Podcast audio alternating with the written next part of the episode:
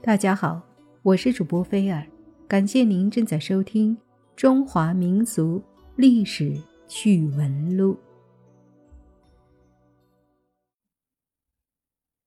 玄武门之变后，唐太宗李世民正式登基称帝，年号贞观。李世民相当勤勉，每天都要亲自批阅大量的奏章。可谓日理万机，甚至到了废寝忘食的地步。他从隋灭亡的教训中看到了百姓的巨大力量，认识到要使国家长治久安，必须赢得百姓的拥护和爱戴，听取人民的呼声，了解百姓的疾苦。于是他下了一道诏书，广开言路，允许天下百姓自由地向他和百官。提各种意见，但是好长时间过去了，仍是应者寥寥。李世民感到十分纳闷儿，于是再次下诏，宣布凡是向朝廷提建议者，视其优劣，给予奖赏。但还是很少有人出来提意见，连文武百官。也含有进谏的。李世民是熟读史书的，知道周厉王止棒回国的故事，可他也想不出问题的症结所在，一时间长吁短叹，好不烦恼。一日，丞相长孙无忌，也就是长孙皇后的哥哥，入宫与李世民下棋解忧。没下几子，长孙无忌就惊呼：“哎呀，皇上的棋悬极了，悬而又悬！”又下了几子，长孙无忌不断大叫：“悬，悬！”把个李世民搞得心烦意乱。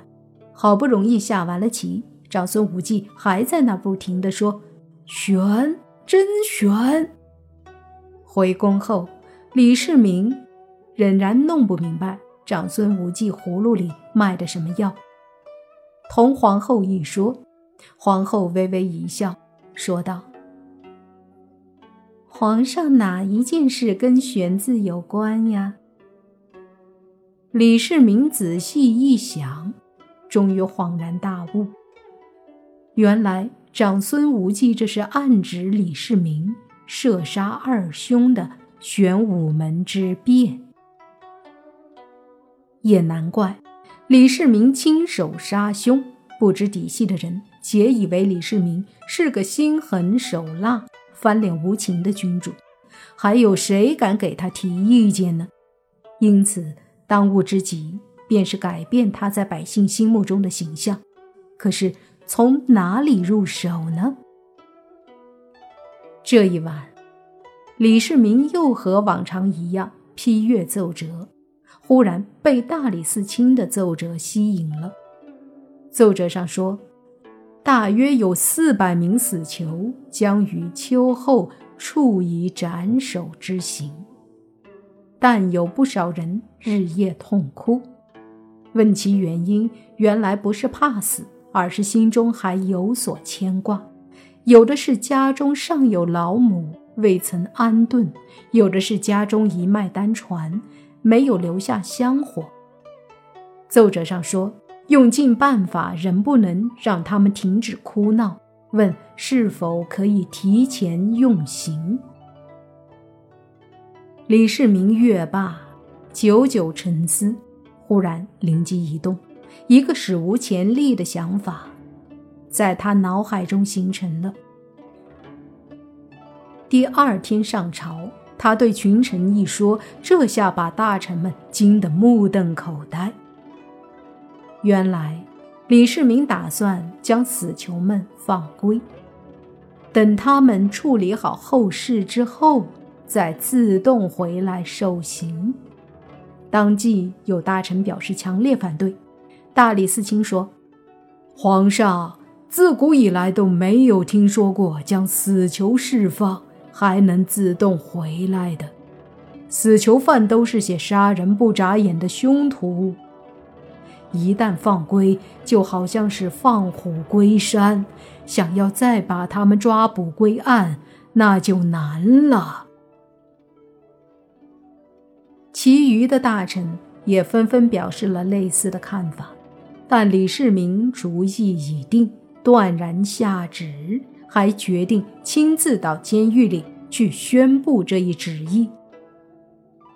四百囚犯看到皇帝来了。都以为要提前用刑，一个个跪在地上，面如土色，却听到了皇帝让他们先回家处理后事，然后再回来受刑。四百人跪在那里，本已是心如死灰，闻听此言，如晴天霹雳，一时间都傻傻的愣了。等到醒悟过来。顿时磕头如捣蒜，齐呼万岁。许多人磕得头破血流，也浑然不觉。李世民见状，倒也心生感动。消息传出之后，举国为之哗然，人人都在议论这一前所未有的事情，为李世民的仁慈而感叹。也有一些人担心，万一时间到了。囚犯们不回来怎么办？这些囚犯再次作乱怎么办？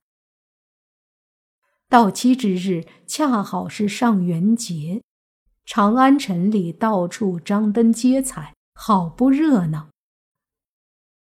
但到了上元节的前一夜，四百人中还是没有一个人归来，连长孙皇后也有点急了。李世民倒不急不恼，道：“那些死囚再有一天便要回到监狱，与世隔绝，最后享受一下人间烟火，也是人之常情嘛。”长孙皇后见他胸有成竹，便不再言语了。其实，李世民早在放人之初。就已派了金吾卫昼夜监视跟踪，他也暗中下令，一旦犯人不归，便立即捕而杀之。第二天便是上元节，李世民也无心早朝，只是在后宫等消息。不久，大理寺卿气喘吁吁的来了。怎么样？李世民急忙问。回皇上，全回来了，一个不少，真是皇恩浩荡，才有此天下奇闻呐！大理寺卿一脸喜色，李世民不觉开怀大笑，数日的忧虑一扫而空。大喜之下，下令让四百名囚犯当晚夜游长安，赏花灯。入夜。长安人又目睹了世上罕见的一幕：皇帝的宝辇在前头，后面跟着一群披枷带铐的囚犯，行走在灿烂辉煌的灯会中。全城百姓无不心悦诚服，齐齐跪下高呼“武皇万岁”，深圳长安。李世民纵囚，本意在于收买人心，不想。竟产生如此巨大的效果，这也是他没有料到的。一时感慨万千，更知民心之淳朴可爱，心中暗下决心，要更加勤政爱民。说起来，大唐初期天下大治，史称贞观之治，与唐太宗李世民这一晚的感悟也有很大的关系。